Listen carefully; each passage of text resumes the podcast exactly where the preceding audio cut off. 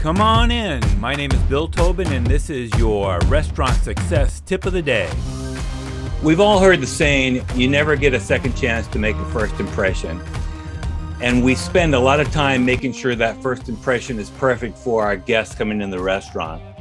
But how about the first impression that we make to potential employees or job applicants when they're coming in the restaurant, or people that you've actually hired when they've come in the restaurant?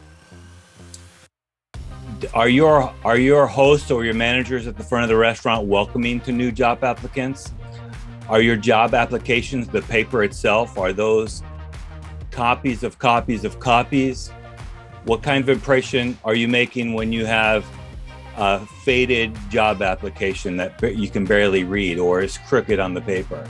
Do your managers have specific and consistent questions that they ask every job applicant or every interviewee? Is your employee manual available online? Or do you have just a bunches of papers stapled together haphazardly in no particular order? I've seen that for employee manuals before. How about your training program? Is that specific and consistent for every position in the restaurant? Are your employees welcoming to new new staff members coming into the restaurant? Your onboarding program is that consistent? We spend so much time making sure that our guests have a good impression of our restaurant. But then I hear restaurant owners, especially small and medium sized restaurant owners, say, well, they filled out a job application. I called them for an interview and they didn't show up. Well, maybe it's because the first impression wasn't so good and they were too embarrassed to say that they were going to go someplace else that looked a little more professional.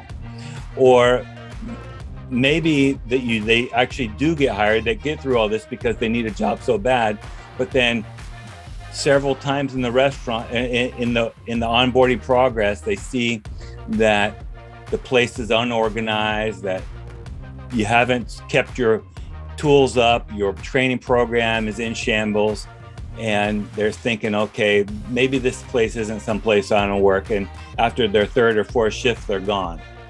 We need to make sure that we're making as much as uh, we need to make sure that we're making a good impression for our new hires as much as we're making a good impression for our guests.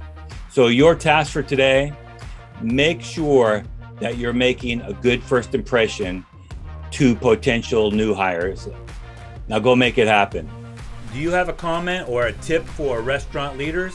Text me at 808 201 0550 or find me at restaurantleadership365.com. This is Bill Tobin. Thanks for coming in. See you tomorrow.